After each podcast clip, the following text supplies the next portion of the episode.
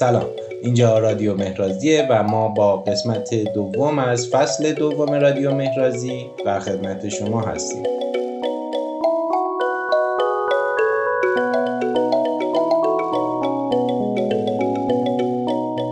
در فصل دوم رادیو مهرازی ما با دیبدو فرانسیس کره، معمار آفریقایی، آشنا میشیم و این قسمت رو با بخشهایی از مقاله‌ای به قلم آلبرتو پیردو با عنوان خانه‌ای که زمینش می‌خوانیم پیش خواهیم برد. با ما همراه باشید.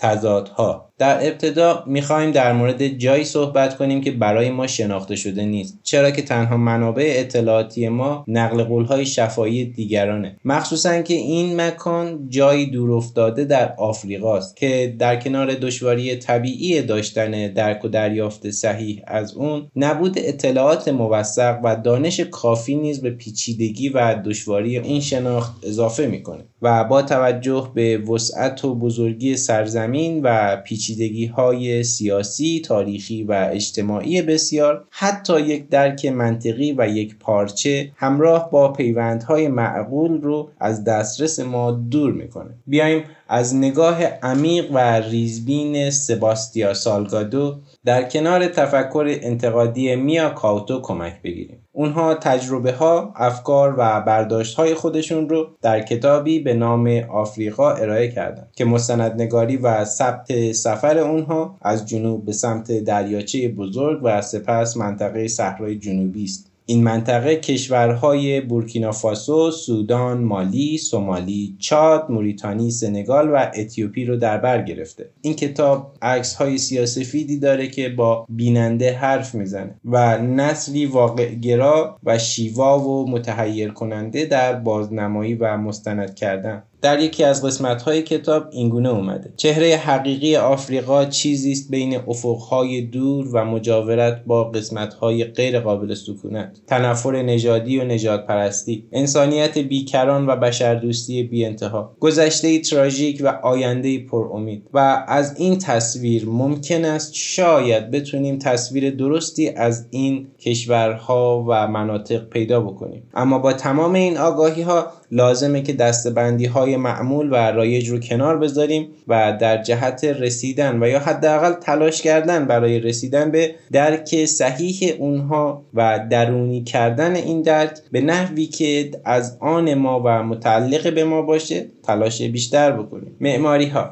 در کاتالوگ نمایشگاه معتبر موزه هنر مدرن نیویورک که تحت نظر برنارد رودوفسکی جمع‌آوری شده، برخی از همین عکس‌های سیاه و سفید با چنین عنوانی اومدن: معماری بدون معمار، مقدمه کوتاهی بر معماری خودرو و بدون نسب. این نمایشگاه در سال 1964 و 65 برگزار شد و در حکم خدمتی بود به زیبایی خارق العاده و گستردگی معماری سنتی آفریقا، کهکشانی از اشکال و تکنیک ها و گونه هایی که امروز بیش از نیم قرن از عمر نمایشگاه میگذره. و پس از این تلاش هاست که در زمینه های نسب شناسی، تبارشناسی و شناخت مسیر طولانی تکامل فرایندها آگاهی و دانش بهتری پیدا کردیم. بخشی از این کتاب به آفریقای غربی پرداخته و اسناد و مدارکی ارائه داده در جهت اسکان در دوگوا، روی کوههای صخره‌ای باندیاگرا و انبارهای غذا و سیلوها در ساحل آج و مالی. در آفریقا معماری توسط قوم‌ها و نژادهای مختلف ساخته و ایجاد شده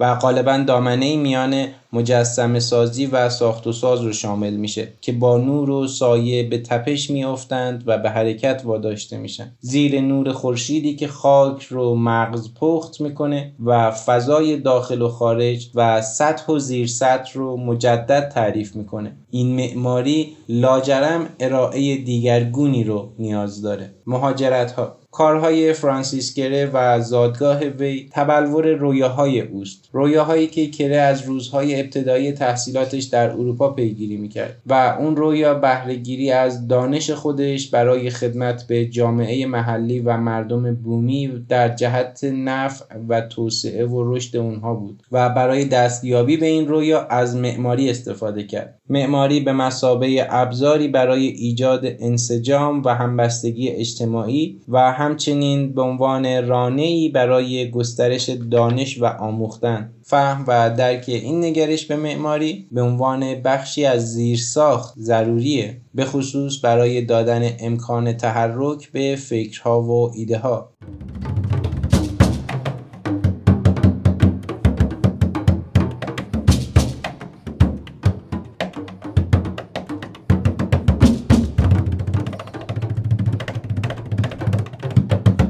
استفاده از ابزارها، تکنیک و متریال‌های سنتی و بوم‌آورده تثبیت شده در کنار یک تلاش بی‌وقفه برای نوآوری بر اساس به‌روزترین دستاوردهای علمی مورد قبول و ماناست و در مرکز کارها و تحقیقات فرانسیس کره قرار دارد. به این ترتیب معماری آفریقایی کره فقط شامل سنگ لاشه و آجر و خشت‌های با تناسبات و ابعاد اصلاح شده نیست، بلکه خشت‌ها و بلوک‌های لاتریت که خاکی شبیه خاک رسه غالباً با لایه نازکی از سیمان مسلح شده و پوشش داده میشن و این کار مقاومت کلی متریال رو افزایش میده. با این وجود این تجربه از حیطه کاملاً و صرفاً فنی و تکنولوژیک فراتر میره و به حوزه تیپولوژی و ترکیب بندی و ترکیب‌های نوآورانه وارد میشه و تمام این فرایند و اتفاقها در پاسخ و در طی یک واکنش تعاملی به شرایط اقلیمی خشن و شدید این مکانها رقم میخوره، مکانهایی که میان دشت و صحرا واقع شدن. کره در مصاحبه اینگونه میگه: به اعتقاد من حسن فتحی استاد بزرگ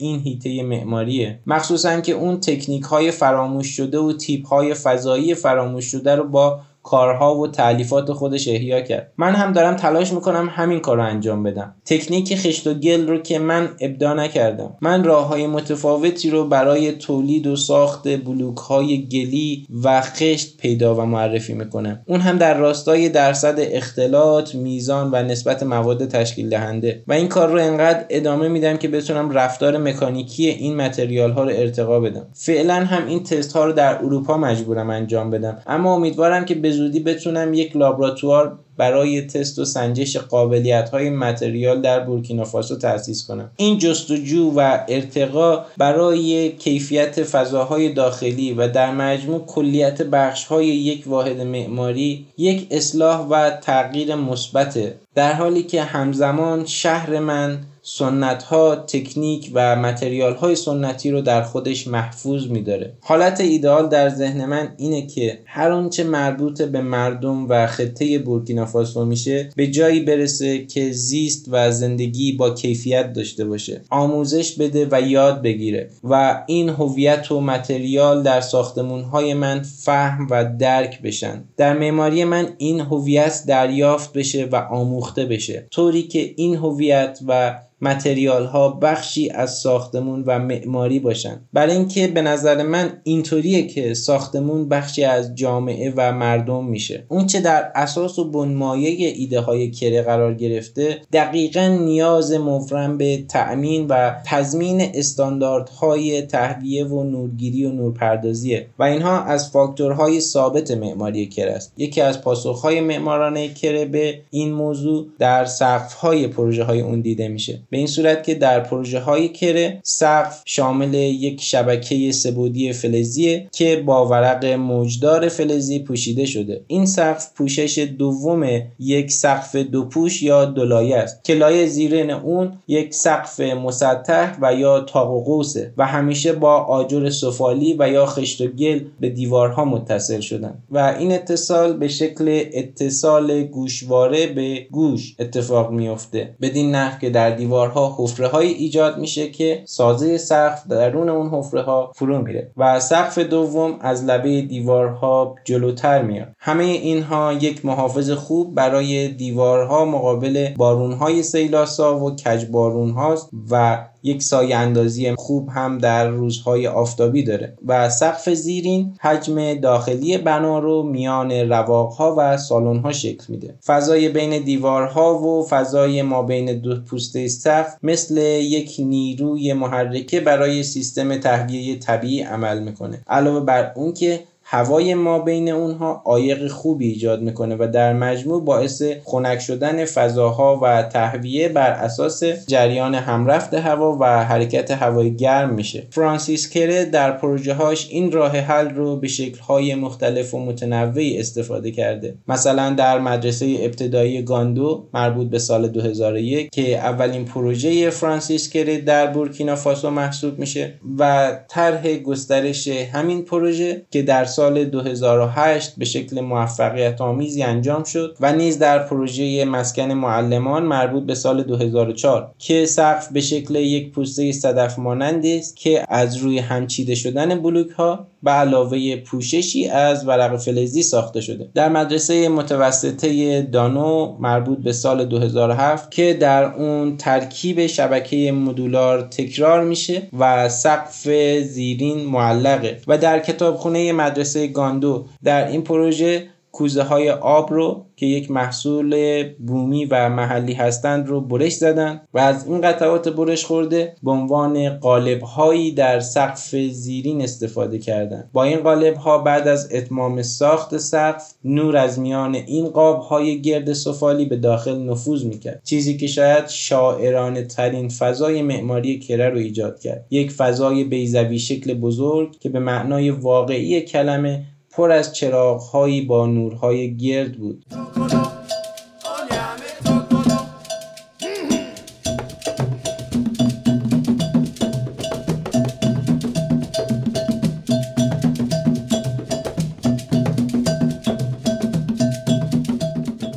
نتیجه و بازخورد مهاجرت از آفریقا به اروپا و بعد از اون بازگشت به آفریقا در گروه معماری کره به شکل یک سفر و یک بازگشت به اصالت و اصول اتفاق میفته. بازگشت به ریشه هایی که زوائد ساختمون ها رو واگذار میکنه و اونها رو به مسیری باز میگردونه که لوئیس فرناندز گالیانو در موردش اینگونه میگه: حرکت به سوی یک افق مشخص و شرایط و وضعیتی خالص و هویدا، یک برهنگی بدوی، یک اصالت ناب، اما این هسته اولیه در عین سادگی و در حالی که در بیان و بلاغت بسیار عریانه منشئی پیچیده داره. این سقف با شکل خاص نورگیرها و سایه اندازیها قطعاً یادآور درختی است که کل تئوری ساختمان گاتفرید سمپر بر اساس اون بنا شده. در یک تعادل هوشمندانه میان کلیشه و هر چیزی که به ساختمون سازی مربوطه، در مجاورت زمین و با کشش و میل به سمت اونچه که در فراز آرمیده، کششی به سمت آسمان. با وجود اینکه شاید ممکنه این معماری بومی آفریقا باشه، میبایست در جستجوی منابع موثق و قانع کننده تری از اسناد و منابع در تیپ شناسی و تکنیک شناسی باشیم. با بررسی خانه‌های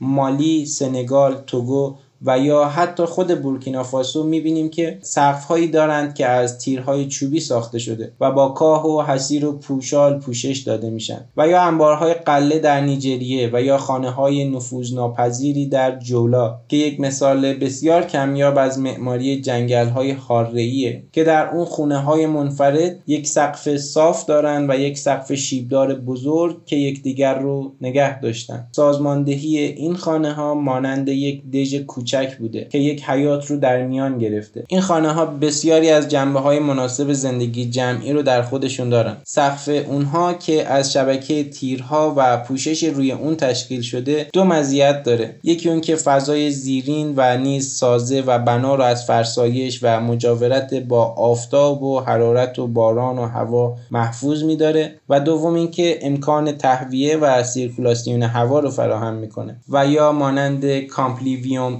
ایمپلیویوم که ایده اون مربوط به روم باستانه، بدین گونه که حفره‌ای در میان سقف شیبدار تعبیه میشد که همون کامپلیویومه و بارون از روی سقف به طرف این حفره هدایت میشد و در نهایت به استخری که زیر اون تعبیه شده بود ریخته میشد و این ایمپلیویوم هستش. ایمپلیویوم هسته کار و ایده اصلی کره برای پروژه مرکز سلامت و بهداشت اجتماعیه که در سال 2014 تکمیل شد و هدف آن فراهم کردن امکانات اولیه درمانی برای ساکنان لانگو و هومه است. این ساختمون مانند اکثر کارهای کره روی یک کرسی ساخته شده از خاک و سنگ بنا شده، بنابراین کمی از سطح زمین بلندتره. بدین ترتیب به لحاظ کارکردی کرسی هم نقشه فونداسیون را ایفا میکنه و هم بنا رو از آبهای سطحی دور نگه میداره. این پروژه از 3 واحد عملکردی تشکیل شده که حول فضای انتظار عمومی توزیع شدن. این فضاهای عملکردی شامل دندانپزشکی، متخصص زنان و زایمان و پزشک عمومیه. همچنین اتاق معاینه و بخش بستری و بخش اداری از دیگر بخش‌های پروژه است که در لایه بعدی تعریف شدن. نور همه فضاها از طریق مجموعه‌ای از پنجره‌های بازشدار تأمین میشه که هر کدوم از این بازشوها بخشی از چشمانداز مقابل رو قاب میکنن و منظره روبرو با این پنجره‌ها قابل مشاهده میشه و کاربر میتونه در هر لولی که باشه، اهم از اینکه ایستاده، نشسته و یا روی تخت خوابیده باشه، این مناظر قاب شده رو مشاهده کنه. حیات‌های این پروژه فضاهای انتظار برای همراه بیماران و ملاقات کننده هاست. از دیگر سو مانند یک دستگاه تسویه و تهویه کارا و اثرگذار عمل میکنه، البته با تشکر از درختان و سایه اندازی درختان و همینطور سایه های رواقها و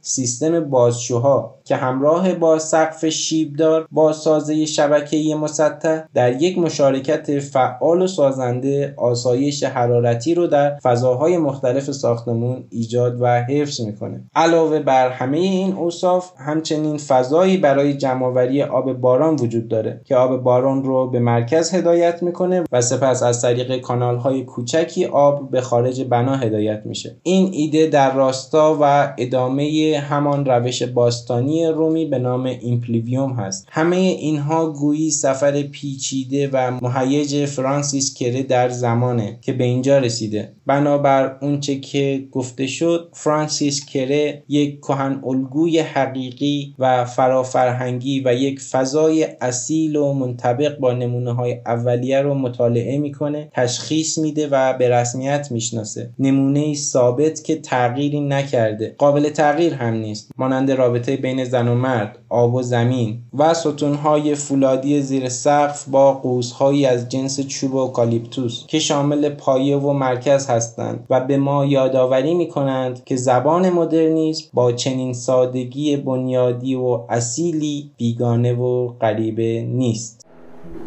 هیوگی دلم، هیوگی دلم، هیوگی دلم یو مینی دماغیدو. به پایان قسمت دوم آشنایی با دیبدو فرانسیس کره رسید. امیدوارم که لذت برده باشید و ما رو از نقد و نظرتون بی بهره نذارید. ما رو در اینستاگرام و در تمامی پادکچرها با شناسه رادیو مهرازی دنبال کنید. تا اپیزود دیگری از این فصل، عقلتون سلیمان و دلتون مجنون باد. خدا نگهدار. Yinginam mai dadi, man manam yarabiyo, man yamai dadi man. Hayo gidelam, hayo gidelam, hayo gidelam yo, minni idema. You know